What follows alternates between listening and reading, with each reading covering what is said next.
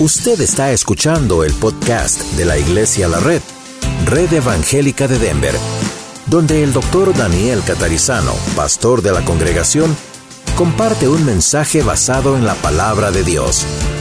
Ahora abra su corazón y permita que en los próximos minutos el Señor le hable y le bendiga.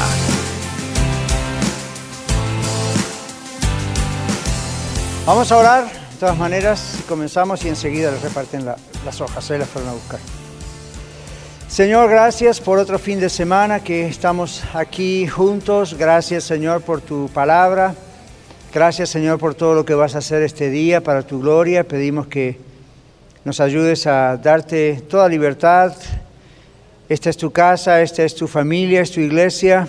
Ayúdanos a no trabar nada de lo que tú quieres realmente hacer. Bendice esta clase, bendice las clases de los niños y adolescentes y jóvenes, bendice la reunión, el servicio más tarde y gracias Señor por moverte entre nosotros. En el nombre de Jesús, ayúdanos ahora a estudiar esta lección. Háblanos Señor y que esto se traduzca en la práctica nuestra de cada día. En el nombre de Jesús. Amén. ¿Cuántos estuvieron el domingo pasado allá en, el servicio? ¿Sí? Ok. Dios está haciendo cosas. ¿Ok? Así que, en términos bíblicos de Reina Valera, preparaos. ahí les van repartiendo las hojas. Hoy vamos a hablar acerca de la fe. ¿Ok? Hablamos acerca de la gracia, dos lecciones. Recuerden que todas las lecciones, los masters de las lecciones, lo que usted recibe, las copias, están en la oficina. Usted puede pedir si ha estado de vacaciones, si ha estado enfermo, no ha podido venir por trabajo, lo que sea. Recuerde que siempre tenemos todas las copias de estas lecciones. ¿Ok? Pues pueden pedírsela en la oficina a Lidia o a Leticia o a alguien. Y ellos tienen los masters vamos a esperar que todos tengan su hojita en la mano. Si yo les pregunto qué es la fe, ¿qué es la respuesta inmediata que viene a la cabeza? la certeza de lo que se espera, la certidumbre, la convicción de lo que no se ve. Es cierto, pero eso no es todo lo que es la fe, ¿verdad? Entonces, hoy vamos a estudiar la fe desde el punto de vista de lo que tiene que ver especialmente con la salvación. ¿Ok? ¿Todos tenemos ya la hoja, sí? La pregunta aquí es, ¿qué es la fe? La palabra fe abarca tres cosas que hay que subrayar. Conocimiento, creencia y confianza. En otras palabras, si no conocemos al Señor, no creemos en Él, ¿cómo vamos a poner confianza en alguien que no conocemos? ¿Okay? Usted podría, pondría su confianza en alguien que llama a la puerta y le dice, yo soy fulano de tal y usted no, nunca lo vio. Dice, pero yo soy una buena persona. Vengo aquí adentro y quiero manejar sus finanzas, ¿me deja? Lo primero que usted va a decir es, Who are you? ¿Cómo voy a confiar en usted algo tan privado? Entonces, con, con Dios pasa lo mismo. Cuando no tenemos fe en Dios o confianza en Dios? Cuando no lo conocemos?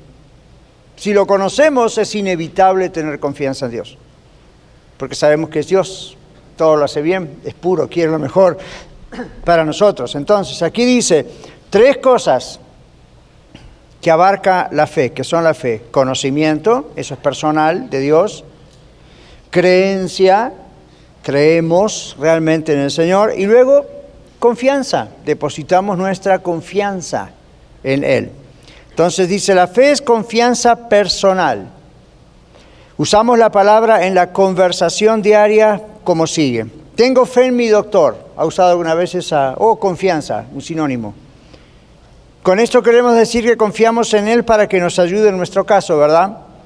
Así en la Biblia, eh, la fe es la confianza personal en Dios. Significa que creemos lo que Él dice y confiamos que Él nos puede salvar, guardar y ayudar.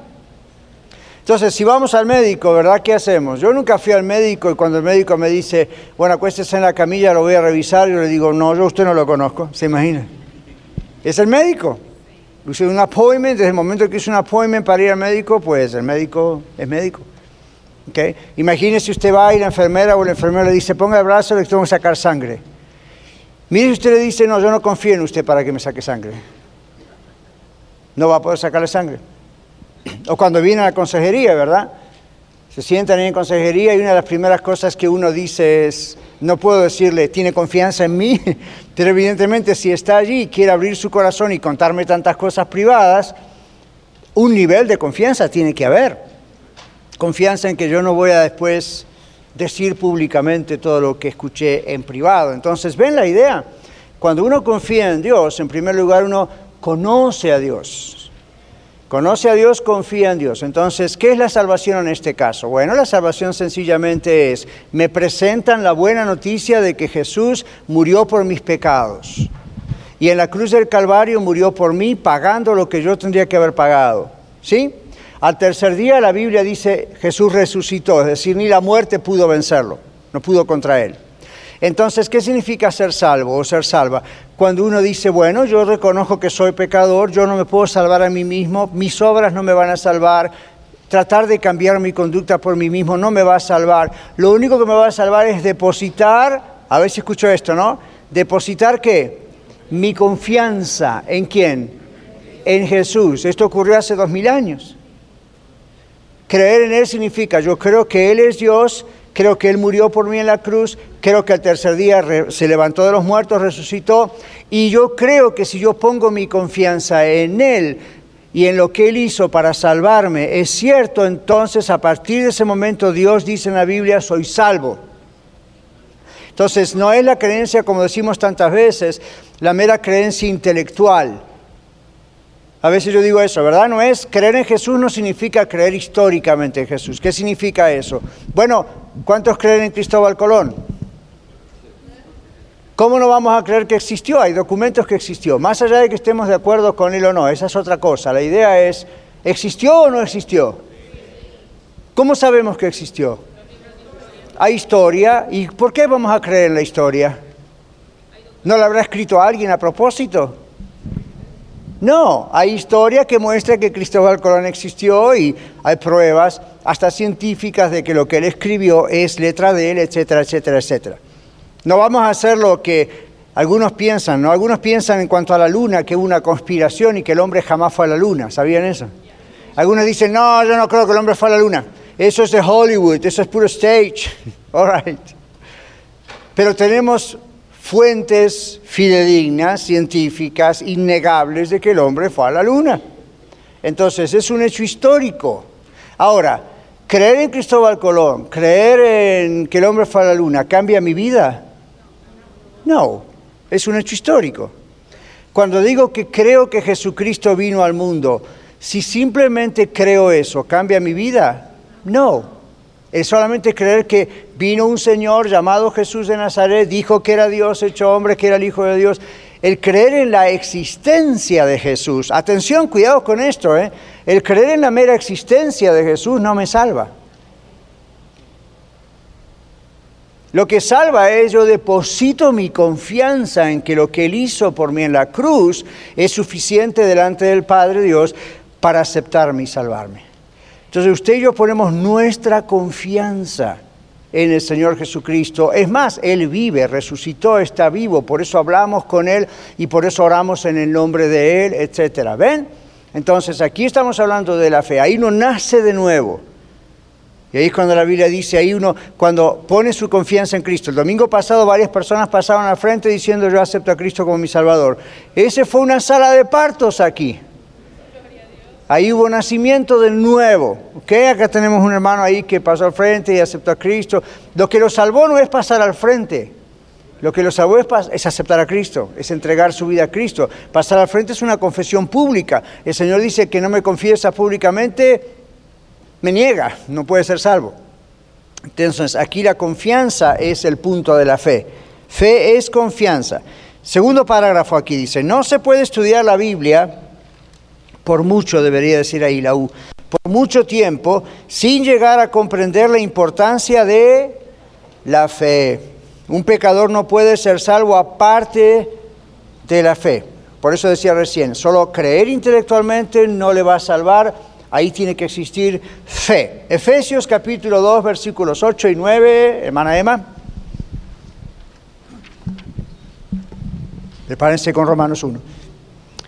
Porque por gracia sois salvos por medio de la fe, y esto no de vosotros, pues es don de Dios, no por obras para que nadie se gloríe. Así que estudiamos el domingo que por gracia, ¿qué dijimos que es por gracia?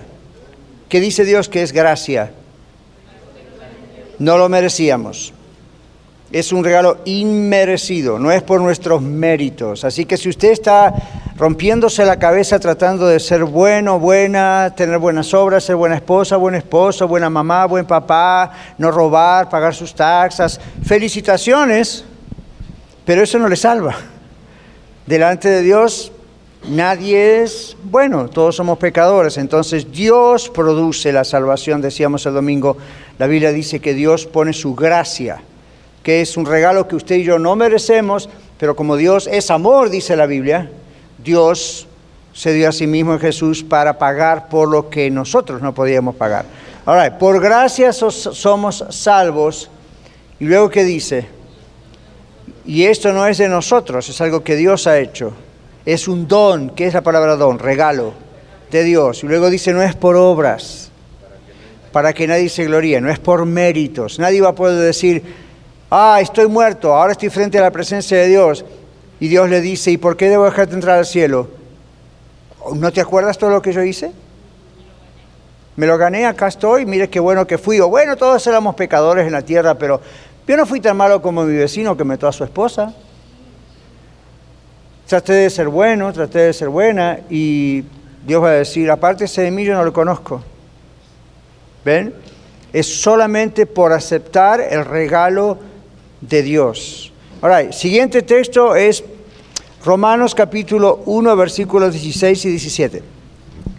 Porque no me avergüenzo del Evangelio, porque es poder de Dios para salvación a todo aquel que cree, al judío primeramente y también al griego. Porque en el Evangelio la justicia de Dios se revela por fe y para fe, como está escrito, mas el justo por la fe vivirá. ¿Comprenden la idea de primeramente al judío y luego al griego? ¿Quién es el griego? Ustedes son mexicanos, otros son sudamericanos, otros... ¿Quién es el griego? El gentil, en esa época el que no era judío. ¿Y por qué primeramente al judío? Porque el pueblo escogido de Dios en el Antiguo Testamento fue el judío, entonces ellos fueron los primeros que escucharon la revelación de Dios, el Mesías prometido. Entonces, ¿qué dice allí otra vez? ¿Cómo comienza? Romanos 1.16. No me avergüenzo del Evangelio. ¿Qué es el Evangelio? ¿Qué significa la palabra? Buenas noticias, buenas nuevas. ¿Y qué son esas buenas noticias? La palabra de Dios, Dios diciéndonos, eres pecador, te vas al infierno, pero yo te amo y para que no vayas al infierno, a la condenación eterna, mandé a Jesús para pagar lo que tú tendrías que haber pagado. Si tú aceptas ese regalo que te doy, eres salvo naces de nuevo, tu vida va a ser diferente porque yo la voy a hacer diferente. ¿Okay? Entonces, las buenas noticias, las buenas nuevas. Nunca tenga miedo de evangelizar, es decir, de decirle a otro las buenas noticias. No piense yo tengo que saber, y no, antes de Dios quién existió o quién creó a Dios. Preguntas así dificilísimas. Lo único que tengo que saber es yo comunico una nueva noticia. Les tengo noticias para ustedes. Todos ustedes son reporteros. Yo también. ¿Sabe lo que es un reportero, verdad? Algo pasó, viene a usted y dice, les digo, acá hay un piano. ¿Ven? Eso es todo lo que tenemos que hacer. Simplemente decir, hay Dios, nos ama, somos pecadores, el pecado nos aparta de Dios para toda la vida. Dios nos ama, salvó a cada persona que quiere aceptar lo que Él hizo. ¿Ven? Y así. No, no se complique. Si le preguntan, ¿qué fue primero, el huevo o la gallina? Ese no es nuestro tema en este momento. Algún día vamos a saber si es necesario. Eso no es lo importante. ¿Okay? En este momento quiero que escuche que Dios le ama. Y usted dice, ah, y usted dice a la persona, ¿usted quisiera, no le parecería interesante saber que está en paz con Dios? Sí, ¿cómo lo hago? Bueno, acepte, ponga su confianza en Jesús. Ve, es simple, no es complicado. ¿Ok? Después la gente lo complica, pero no es complicado. Ahora, seguimos. Es muy importante comprender lo que la fe significa. Entonces, repasamos. ¿Qué es la fe? Aquí, en este contexto. Confianza. Confianza absoluta en Dios. ¿Ok? Usted se casó con su cónyuge, esposa o esposo, porque usted confía en esa persona. ¿O no? O cuando se vaya a dormir esta noche dice, ¿me matará o no me matará? No, ¿verdad? Yo salgo corriendo de ahí. Me voy a dormir al baño. Uno confía en alguien que conoce, ¿se da cuenta? Uno confía en alguien que ama con todos los defectos que un ser humano puede tener, nos amamos, entonces confiamos. Uno confía en Dios porque Dios no falla, Dios es perfecto, Dios es amor, dice la Biblia. Entonces, ¿cómo no vamos a poner nuestra confianza en Dios que es amor? ¿Okay? Ahora, entonces, confianza, fe. Seguimos. Al mirar a nuestro alrededor nos damos cuenta que algunas personas no tienen fe en Dios y por lo tanto no son salvos. Observen que no estamos hablando de la fe de voy a orar para que Dios me dé una casa mejor. Estamos hablando de la salvación aquí, ¿ok? Es más serio. Entonces, ah, hay gente que no tiene fe en Dios y por lo tanto no puede ser salva. Fíjese que no dice, pero igual creen en Dios. Si, puede creer en Dios, pero la Biblia dice, los demonios también creen y tiemblan. Sin embargo, no van a ser salvos, no tienen la opción. ¿Ven? Entonces, no es simple creer. Esto nos lleva a investigar acerca del tema de la fe. En un sentido muy real, esta fe es un don de Dios. Juan 3:27 dice, respondió Juan y dijo, no puede el hombre recibir nada si no le fuere dado del cielo. Gracias. Y aquí la breve explicación en su página al lado del paréntesis de Juan 3:27 que dice, Dios le da al hombre, hombre mujer, poder para creer en Él. Ahora, aquí viene la pregunta del millón de dólares. Si Dios nos da poder para creer en Él, ¿deberemos esperar sentados a que llegue ese poder o hay algo que tendríamos que hacer y entonces viene ese poder para creer? ¿Qué tenemos que hacer, Rigoberto?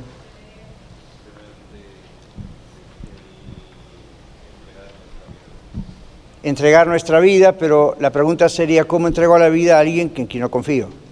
Y acá dice la Biblia, el Espíritu Santo nos da poder para creer. ¿Cuándo ocurre eso? ¿Cuando escuchamos el Evangelio, las buenas noticias o cuando lo ignoramos? Cuando lo escuchamos. Obviamente, en primer lugar, escuchamos. La Biblia dice que la fe viene por el oír y el oír por la palabra de Dios y el Espíritu Santo usa la palabra. Por ejemplo, lo está usando en este momento el Espíritu Santo. Yo dos o tres veces le expliqué rápidamente lo que la Biblia dice en cuanto a quién es Dios, quién es Jesús, quién es el Espíritu Santo, qué es la Biblia, cuál es la salvación. Usted está escuchando aquí. Si ustedes, alguno de ustedes todavía no entregó su vida al Señor Jesucristo, no tiene excusa porque lo que usted tiene que hacer para que el poder para creer ocurra es dar un primer paso. ¿Cuál es ese primer paso? ¿Qué hace cuando usted escucha una noticia? ¿O la ignora o le presta atención? Si le presta atención, ¿qué hace? All right? Entonces da un primer paso diciendo, ¿y si esto es cierto?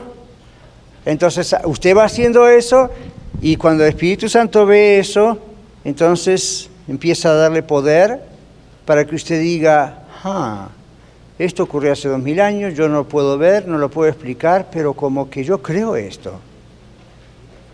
Hasta el creer es un don de Dios. Ve, no depende de simplemente nuestra inteligencia. Esos son los milagros que Dios hace.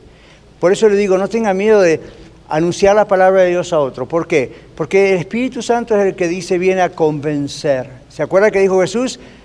Cuando viniera el Señor, el Espíritu Santo, en Pentecostés vino y ya se instaló con nosotros hasta que retorne Jesús. ¿Qué dice la Biblia? El Espíritu Santo convencerá. No usted o yo. El Espíritu Santo convencerá al mundo pecado, justicia y juicio. Entonces, es cuando una persona escucha el Evangelio, como usted hoy, usted está expuesto espiritualmente delante de Dios a tener que responder sí o no. Porque el Espíritu Santo le está convenciendo en este momento. Los que somos salvos, no, ya está, ya nos convenció. Pero los que no son salvos todavía, que nunca han tomado una decisión por Cristo, ya el Espíritu Santo está trabajando. Por eso no conviene no responder, porque cuando usted no responde positivamente, endurece más su corazón. ¿Ok? Entonces, importantísimo allí, Juan, lo que está diciendo la palabra de Dios. Acá viene una pregunta. ¿Lo ven casi en la mitad de la página? Pero ¿cómo puede una persona recibir la fe? La pregunta se responde en Romanos 10, 17. ¿Quién lo va a leer? Araceli, Romanos 10, 17. Así que la fe es por el oír y el oír por la palabra de Dios. Texto que decimos recién. Si el hombre no tiene fe en Dios, hombre o mujer, debe leer la Biblia. Observe esto. Debe leer la Biblia y al hacerlo, al leer la Biblia, debe pedirle a Dios que le muestre, que le abra los ojos, como decimos, para conocer la verdad. ¿Qué dice Juan 7, 17? ¿Detrás? El que quiera hacer la voluntad de Dios conocerá si la doctrina es de Dios y si yo hablo por mi propia cuenta. Gracias. Observe, ¿cuál es la primera frase que dice Jesús? El que quiera que Traducción. Una persona dice, yo creo que Dios existe, yo creo que Dios me ama, todavía no tengo una decisión de ser salvo o por Cristo, pero yo creo que Dios existe. Fine. Primer punto, check. Luego dice, el que quiera hacer la voluntad de Dios. Jesús dice que la voluntad de Dios es que todos seamos salvos. Que reconozcamos que Cristo es quien Él dijo que es, el Hijo de Dios. Entonces, la primera cosa es, ahí existe esa intencionalidad de querer conocer a Dios o no. La persona que dice, no, pero yo soy protestante o católico o budista o hinduista o no soy nada, pero yo creo en Dios. Good. Ahí tenemos un primer paso positivo. Cuando la persona le dice, yo creo en Dios, la pregunta debería ser, ya que usted cree en Dios, lo felicito, la felicito, ya que usted cree en Dios, ¿no quisiera usted estar bien con Dios? Oh, ya, pero eso es imposible. No, no es imposible. Bien, entonces aquí dice Jesús, el que quiere hacer la voluntad de Dios, la forma de decir está hablando no tanto solamente a nosotros como cristianos queremos orar y hacer la voluntad de Dios, es el que quiere hacer la voluntad. Allí, es en el contexto también la idea de que la persona que tiene interés en Dios y dice, me están hablando de Dios, la Biblia dice que Dios me ama, ok, ya dio el primer paso. Y luego dice el que esa persona, dice Jesús, va a darse cuenta que la doctrina que estoy predicando es la correcta. No está hablando de teología, teología sistemática, apologética, hermenéutica. Está diciendo con la doctrina, Jesús decía, yo soy Dios hecho hombre, yo soy el Hijo de Dios, yo vengo a salvarlo, yo soy el Mesías prometido que ya los profetas en el Antiguo Testamento y los salmos anunciaban. Ustedes han escuchado de esto. El que realmente busca a Dios se va a dar cuenta quién soy yo y si lo que yo digo, en palabras de Jesús, ¿no? Y si lo que yo digo es realmente de Dios o no. ¿Qué pasaba también en esa época? Había falsos cristos, como habrá en el futuro. Había falsos mesías, como habrá en el futuro. Entonces venían otras personas que decían, yo soy el Mesías de Israel, yo soy el Mesías del mundo, yo soy el Mesías. ¿Cómo sabemos esto? Más adelante, cuando estamos cerquita de los juicios de Jesús, ¿qué dice uno de los meros meros religiosos?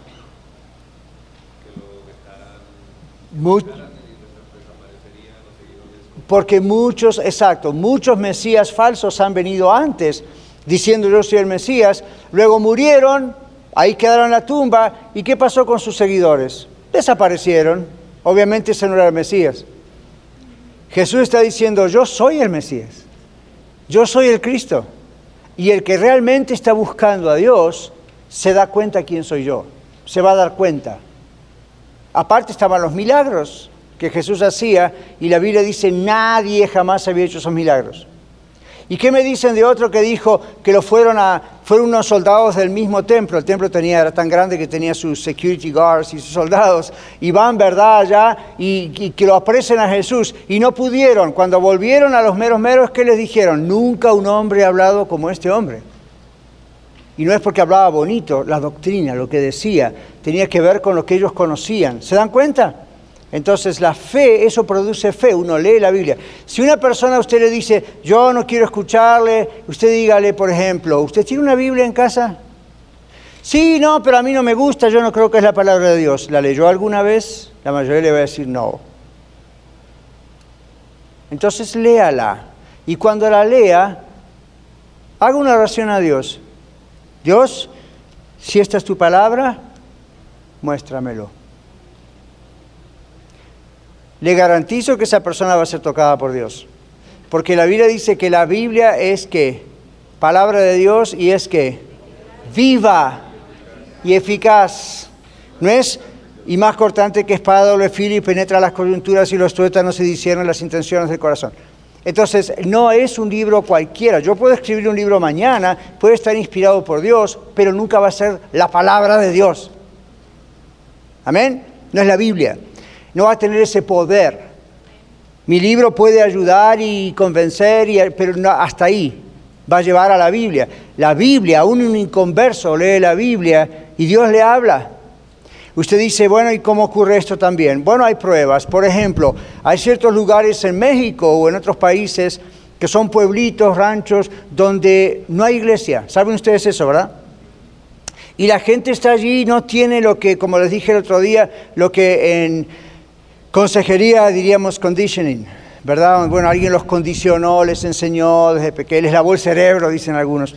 En algunos lugares del mundo no, no está la posibilidad inclusive de hacer eso. Y de pronto una persona escucha la radio o alguien que pasa por ahí le da una Biblia. La cuestión es que la persona nace de nuevo en Cristo. Luego lee la Biblia y el Espíritu Santo le empieza a hablar y a convencer y transformar sus vidas, como lo hace con usted y conmigo que tenemos iglesia.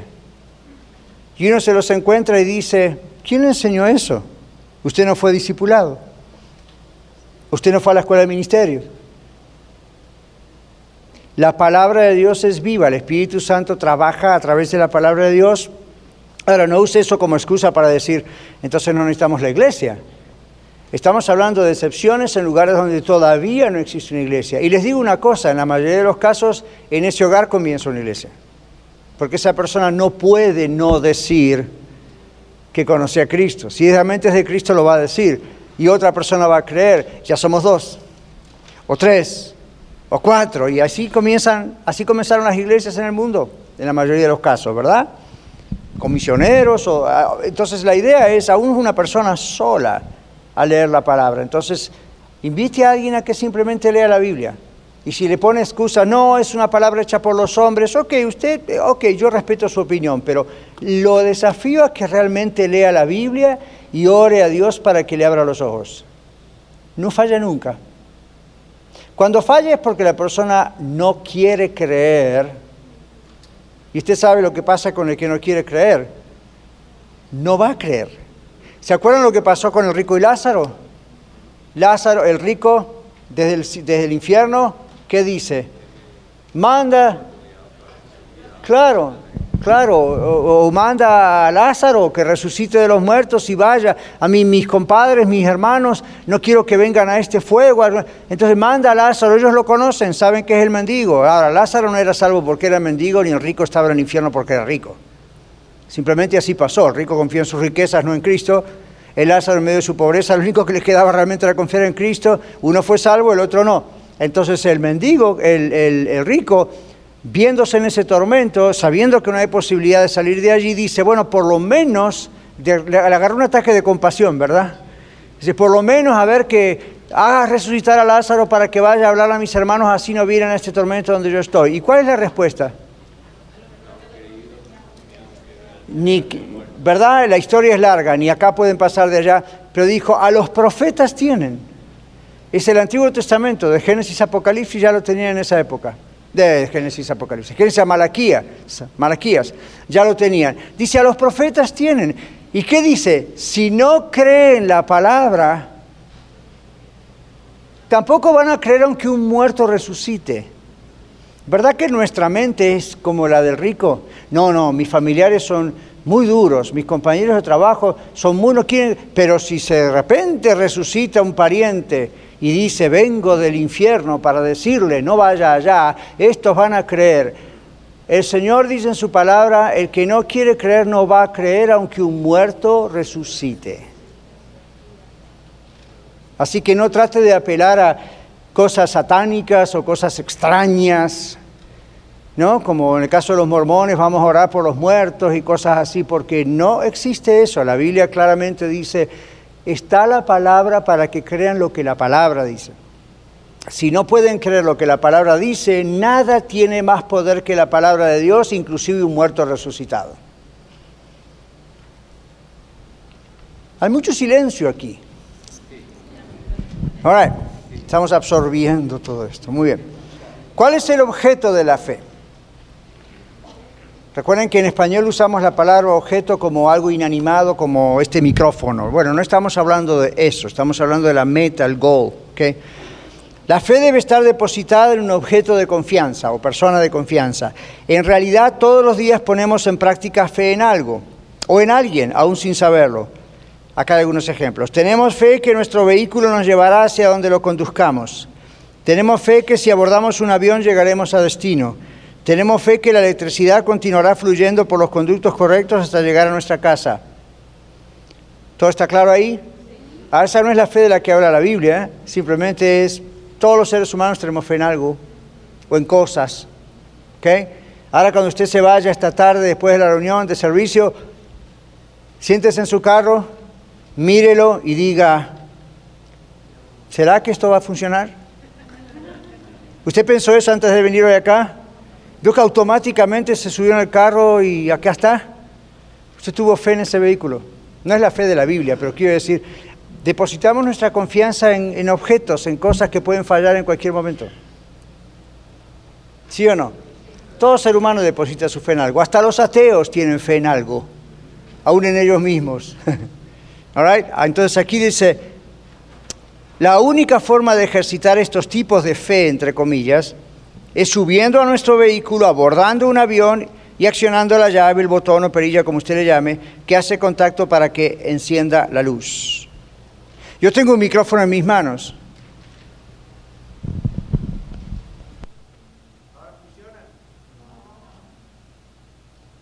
Ahora funciona. ¿Por qué? Hay un botón y hay una luz verde que me dice, está listo. Entonces yo creo que cuando los jóvenes de sonido me dan el micrófono, me dicen, pastor, está listo, lo único que yo tengo que hacer es hablar y va a salir la onda. Va a amplificar mi voz. Algo tan sencillo, ¿verdad? Pero ¿qué tal si me dan el micrófono y yo no quiero apretar ese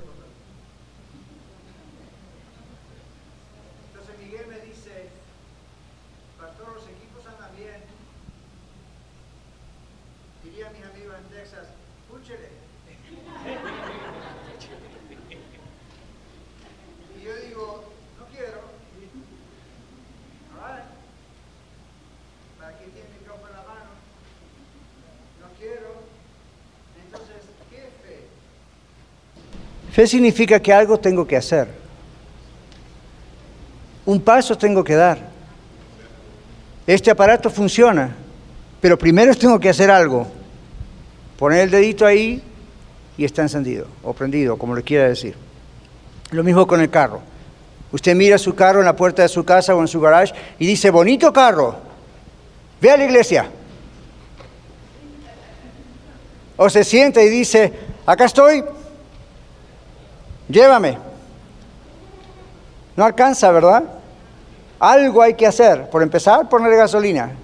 O si es eléctrico, conectarlo. La batería tiene que estar cargada. Algo hay que hacer. Y luego ustedes vieron todas las acciones que hacemos automáticas. Entonces, con, la fe en el Señor, aunque eso no es la mejor ilustración, algo hay que hacer para empezar. ¿De acuerdo? Entonces aquí miren lo que dice.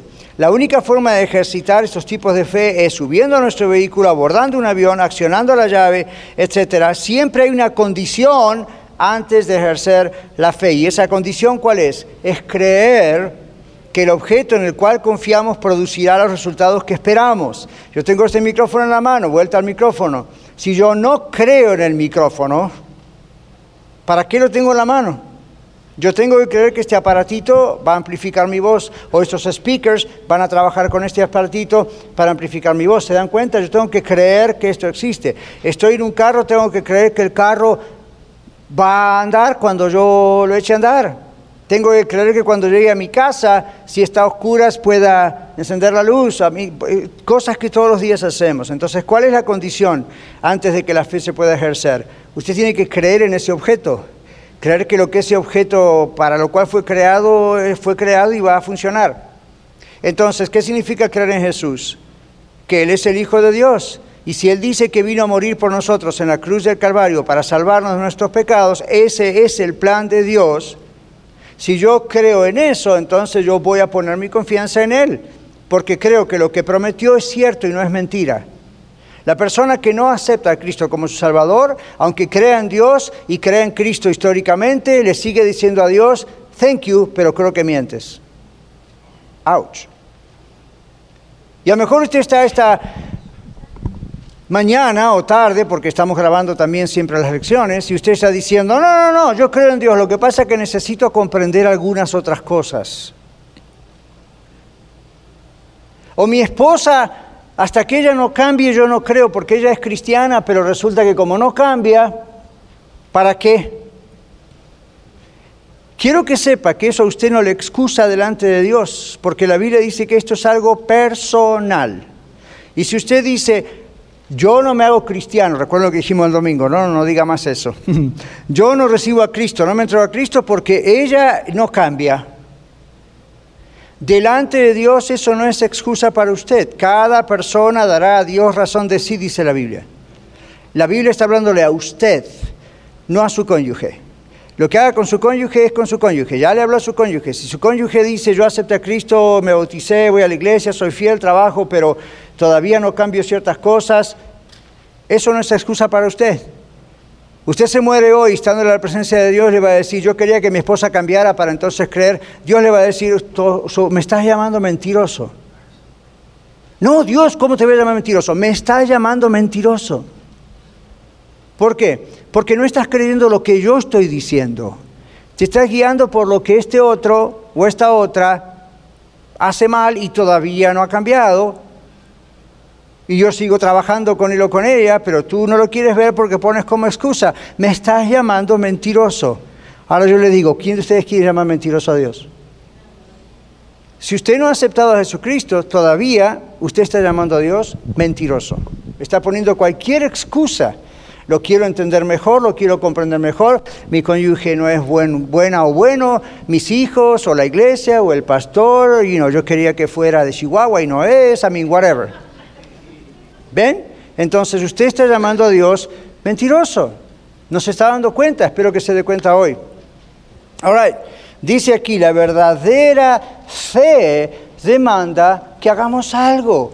¿Qué dice Santiago 2, 17 y 18? Así también la fe no tiene obras, es muerta en sí misma.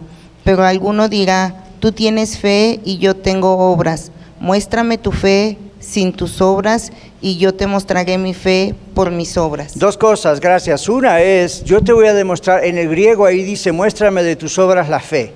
En otras palabras, las obras, el cambio, todo eso no es para ganar la salvación, porque no podemos competir con Cristo, la obra la hizo Cristo. No hay, no hay cosa que podamos hacer para competir con lo que Él hizo, no vamos a nacer de nuevo la Biblia nos dice, Jesús no le dijo a Nicodemo, Nicodemo, pórtate mejor, sé un mejor fariseo, y vas a nacer de nuevo. No, ¿qué le dijo Jesús a Nicodemo? Tú eres maestro de todo este pueblo y no sabes esto. Lo básico, lo elemental. Tienes que volver a nacer y eso tú no lo vas a lograr. Por eso dice, el viento sopla de donde viene, oye su sonido, no sabes dónde viene, a dónde va. Así es todo aquel que nació de nuevo, es nacido del Espíritu Santo. El Espíritu Santo le convence, usted dice sí, pone su fe en lo que Cristo hizo en la cruz, ¡boom! Como decíamos el domingo, usted es sellado por el Espíritu Santo, tiene las arras del Espíritu, que es anticipo de lo que vivamos en la gloria. ¿Ven cómo trabaja? Se dan cuenta que no es complicado. Entonces, aquí ese es un punto. Y el otro punto es, algunas personas dicen, tú tienes fe, yo tengo obras. Usted tiene fe, yo tengo obras. Es decir, usted siga con su religión, yo sin su religión y sin su iglesia, va a ver, yo le voy a demostrar que yo puedo ser mejor que usted a través de cómo yo me comporte y que está tratando de hacer la salvación por obras. Y a veces cuando ya somos salvos, como usted y yo, decimos, no, no, no, yo no creo más en la salvación por obras, yo estoy convencida o convencido de que la salvación es por fe, pero después le seguimos echando obras por las dudas. Las obras son un producto de nuestra fe, no son algo para ganar la salvación. ¿De acuerdo? Ni para mantenerla. La Biblia dice que todo eso está sostenido por quién? Por el mismo Dios que es el autor de la salvación, lo vimos en la lección pasada. Si no estuvo, vaya al bosquejo. La Biblia establece al Señor Jesucristo, dice nuestro bosquejo, como el verdadero objeto o la meta, el goal, el objetivo de la fe. ¿Qué dice Hechos 20:21, Angelita? testificando a judíos y a gentiles acerca del arrepentimiento para con Dios y de la fe en nuestro Señor Jesucristo. Gracias. Entonces, ¿de qué testificaban los apóstoles? Del arrepentimiento y el depositar nuestra fe en el Señor Jesucristo, que murió y resucitó. Recuerden que en la iglesia primitiva se aplicaba la resurrección de Cristo, no solo la crucifixión. Entonces, ¿cuál es el objeto? ¿Cuál es el goal? Llegar a Cristo. ¿Ven? Aceptar a Cristo, poner nuestra fe en Cristo. Dice el bosquejo, el hecho más importante no es cuánta fe tiene una persona. ¿Se acuerdan lo que los discípulos le preguntaron, le pidieron a Jesús? Aumentanos la fe. ¿Cuántos se acuerdan de eso? Señor, aumentanos la fe. ¿Y qué ejemplo usa el Señor Jesús? Si tuvierais fe, ¿ustedes tuvieron alguna vez un grano de mostaza de Israel en las manos? Yo sí, casi no lo pueden ver. No es un granito de alpiste, no es un bin, es, tiene que tener varios en la, palma de la mano para mirarlos bien. Yo se lo traje a mi ex pastor de Israel una vez en, Houston. Esto es un grano de mostaza que habla la Biblia. Jesús fue de, de lo que le pidieron máximo a lo mínimo.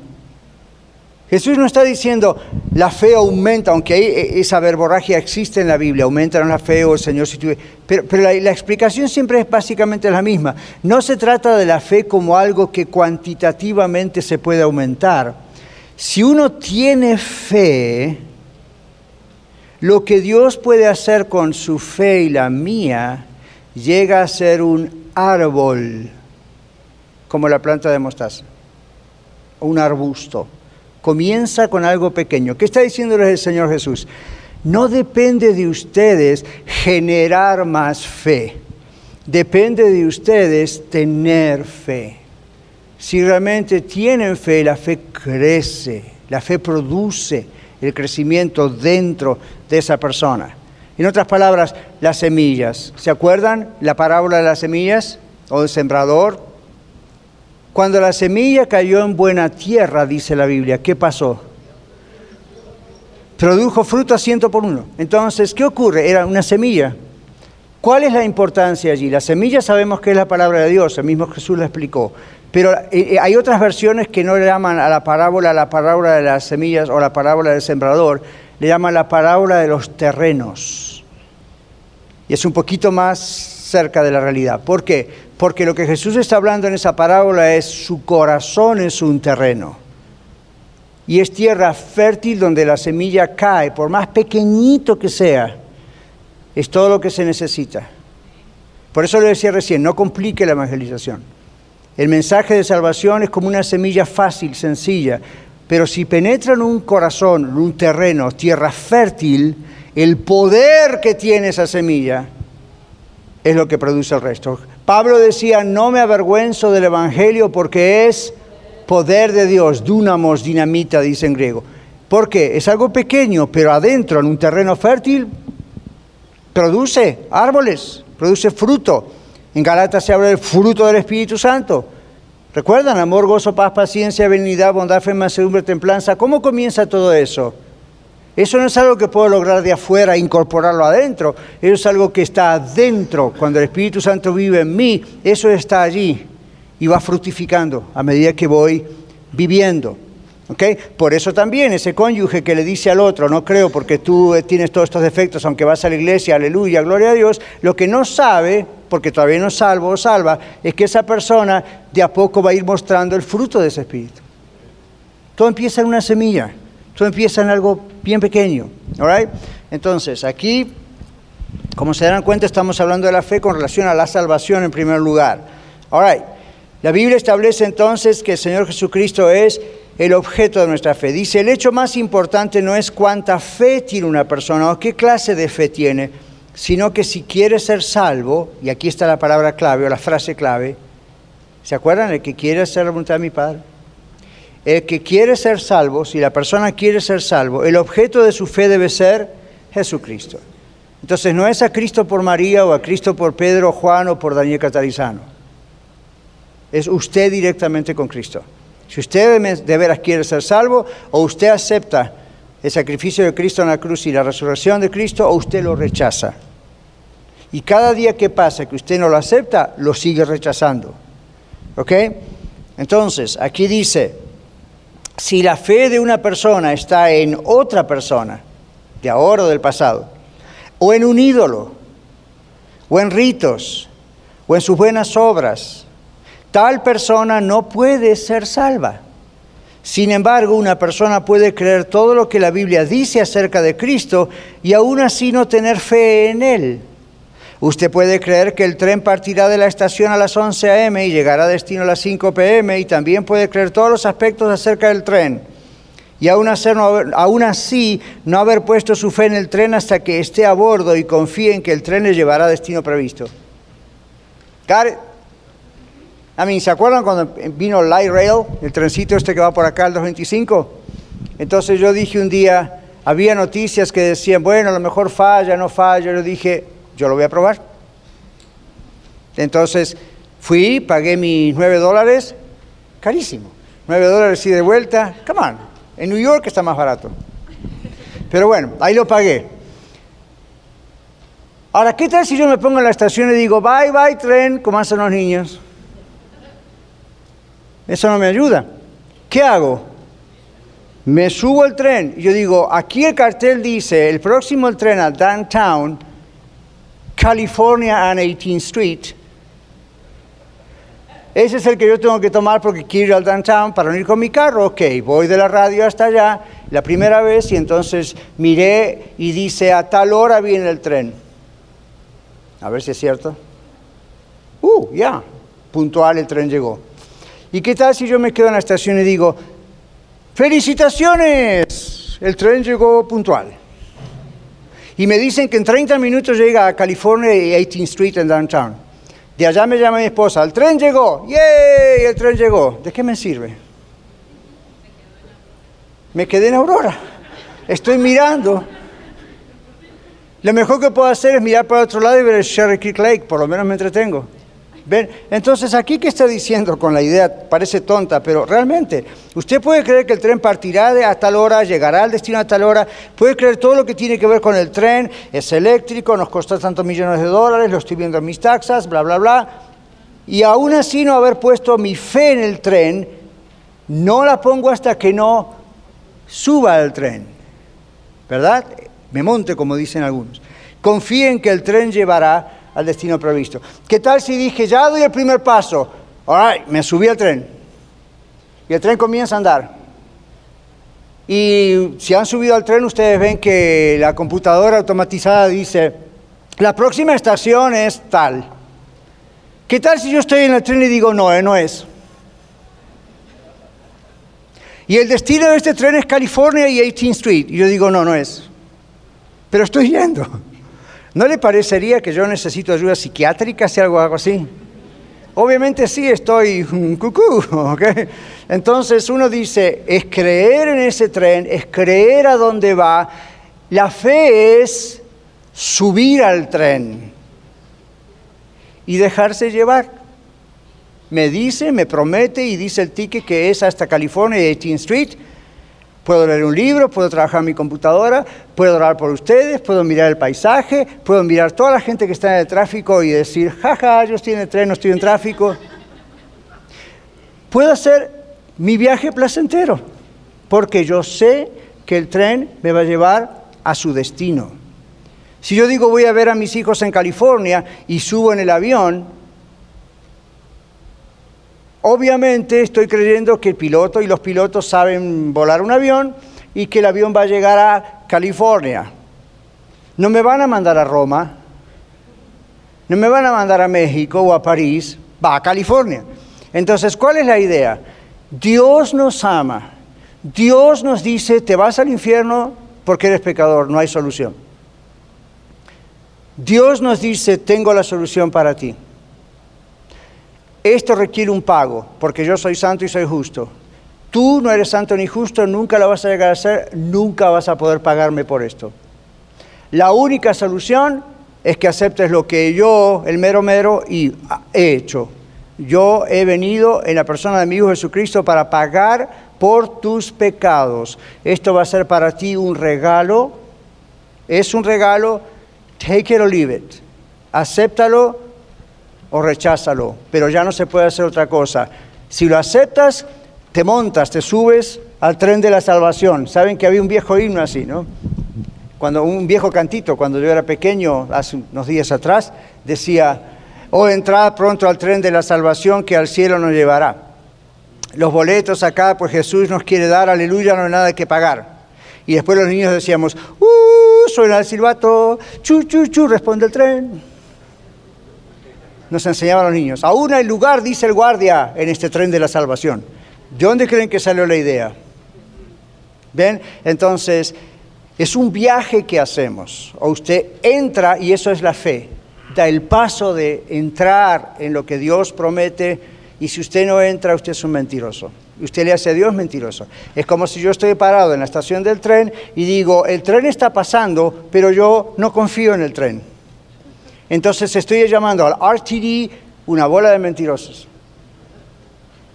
Creo en el tren, no lo puedo negar, pero como no me subo al tren, no creo en el tren, no tengo fe en el tren, o en el avión, o en el carro.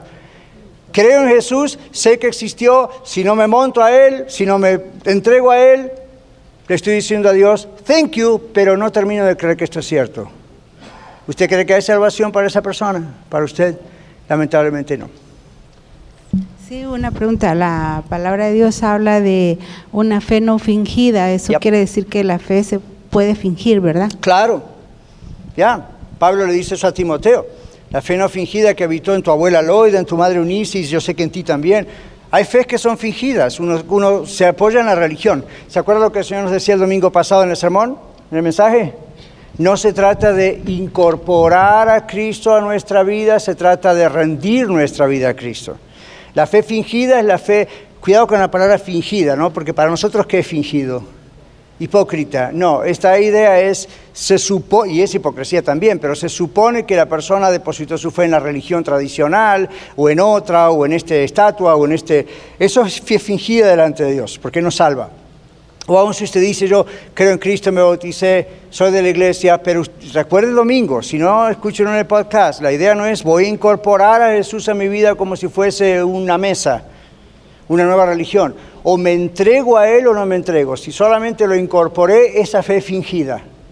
Esa fe no dura mucho. Vienen las pruebas, viene el vendaval, viene la tormenta y usted se cae, abandona todo. Cuando la fe es fe, la fe es fe. ¿De acuerdo? Muy bien. Esa es la definición teológica más profunda. Que... La fe fe. La Biblia tiene muchos ejemplos de fe. Todos conocemos Hebreos capítulo 11, ¿verdad? Mm. casi todos conocemos Hebreos 11. ¿Se acuerdan la lista? Por fe este, por fe el otro, por fe este hizo el otro, por fe este hizo el otro. Esta es conocida como la lista de honor de la fe, como si dijéramos the Hall of Fame en inglés. Son ejemplos bíblicos de hombres y mujeres que tuvieron fe. Menciona grandes ejemplos de fe. Mateo sí, 8, 5 al 10. Rapidito, tenemos poco tiempo. ¿Quién va a leer Mateo 8, 5 al 10? Oye, nadie lo tiene, pensaron que ya acabábamos. Aquí, Mateo 8, 5 al 10, es otro ejemplo de fe.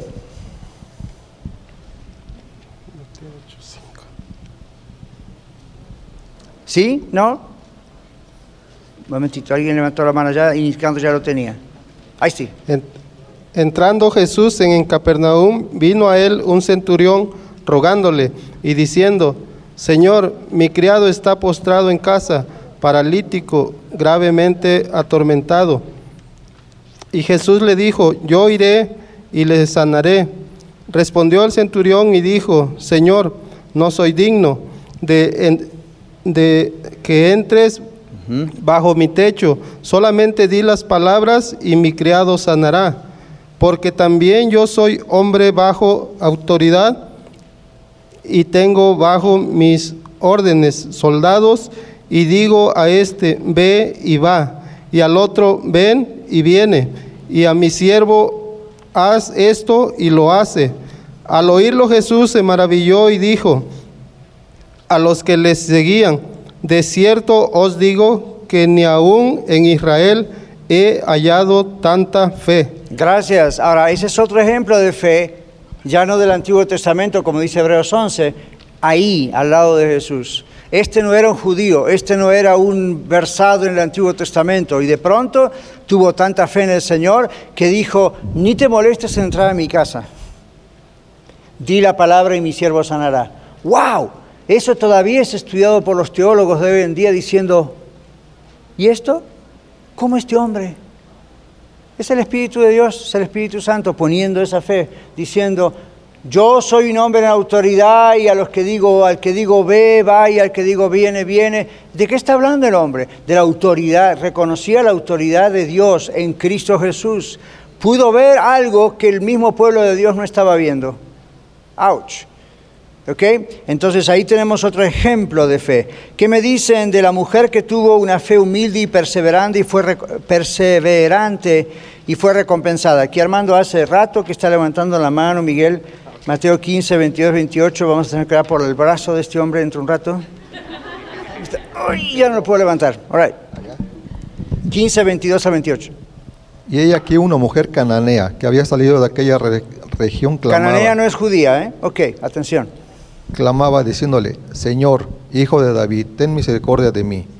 Mi hija es gravemente atormentada por un demonio. Pero Jesús no le respondió palabra. Entonces, acercándose a sus discípulos, le rogaron, diciendo, despídela, pues da voces tras nosotros. Él respondiendo dijo, no soy enviado sino a las ovejas perdidas de la casa de Israel. Entonces ella vino y se postró ante él, diciendo, Señor, socórreme. Respondiendo él, dijo, no está bien tomar el pan de los hijos y echarlo a los perrillos. Uh. ¿A los perrillos? Wow, yeah, keep going. Ok. Y ella dijo, sí señor, pero aún los perrillos comen de las migajas que caen de las mesas de sus amos. Entonces respondiendo Jesús dijo, oh mujer, grande es tu fe, hágase contigo como quieres. Y su hija fue sanada desde aquella hora. Gracias. ¿A ustedes, algunos de ustedes que quizás son hipersensibles a las ofensas, ¿Qué tal si el Señor Jesús les dijese perrillos? Jesús no le está diciendo perrillos, ok, a ella. Pero observa el lenguaje. Ahora, Jesús la está poniendo a prueba. Por eso dice, grande es tu fe, grande no es tamaño aquí, ok, cuidado. Entonces, ¿qué pasa aquí? Esta mujer, no del pueblo judío, está reconociendo que lo que Jesús dijo es cierto. En la Biblia, el Antiguo Testamento dice que el Mesías vino a las ovejas perdidas del pueblo de Israel. Los judíos creían que el Mesías era solamente para Israel. Cuando vino Jesús, Jesús les demuestra que el Mesías es para todo aquel que cree. Recuerden, el judío primeramente y luego nosotros, gentiles, griegos en aquella época nos dirían. Entonces, ¿qué pasa? A través del ejemplo de esta mujer se ve el asunto. Sí, Señor, pero aún los perrillos comen de la abundancia de la mesa de sus amos. ¡Boom! Eso es fe. En vez de cuestionar teológicamente, en vez de decir, me llamaste perrillo, en vez de decir qué piensa de nuestra nación, sencillamente dijo, look, I don't care, tengo esta necesidad. Esa es la oración que hablábamos con los amigos de oración en el breakfast hoy. Esa es la oración desesperada. Esa es la oración donde no especulo. Esa, yo tengo fe en el Señor. Yo no me, no me importa cómo me conozcan, cómo me llamen, que me critiquen, que me digan, Señor, yo necesito esto, please. Y el Señor le dijo, tu fe te ha salvado. ¿Ok? Has creído, has creído en Él. Ok, concluyendo. La verdadera fe siempre es recompensada. ¿Están de acuerdo? Nadie, nadie jamás ha confiado en Dios en vano. Recuerde, la fe debe tener conocimiento personal de Dios en Cristo, creencia real en Cristo, confianza total en Cristo y estas tres cosas, que es como comenzamos la lección, envueltas en la voluntad de Dios, porque es la voluntad de Dios lo que se debe hacer, se tiene que hacer, produce que buenos resultados. ¿Aprendimos algo? Muchas gracias por escuchar el mensaje de hoy. Si tiene alguna pregunta en cuanto a su relación personal con el Señor Jesucristo o está buscando unirse a la familia de la Iglesia La Red, por favor no duden en contactarse con nosotros.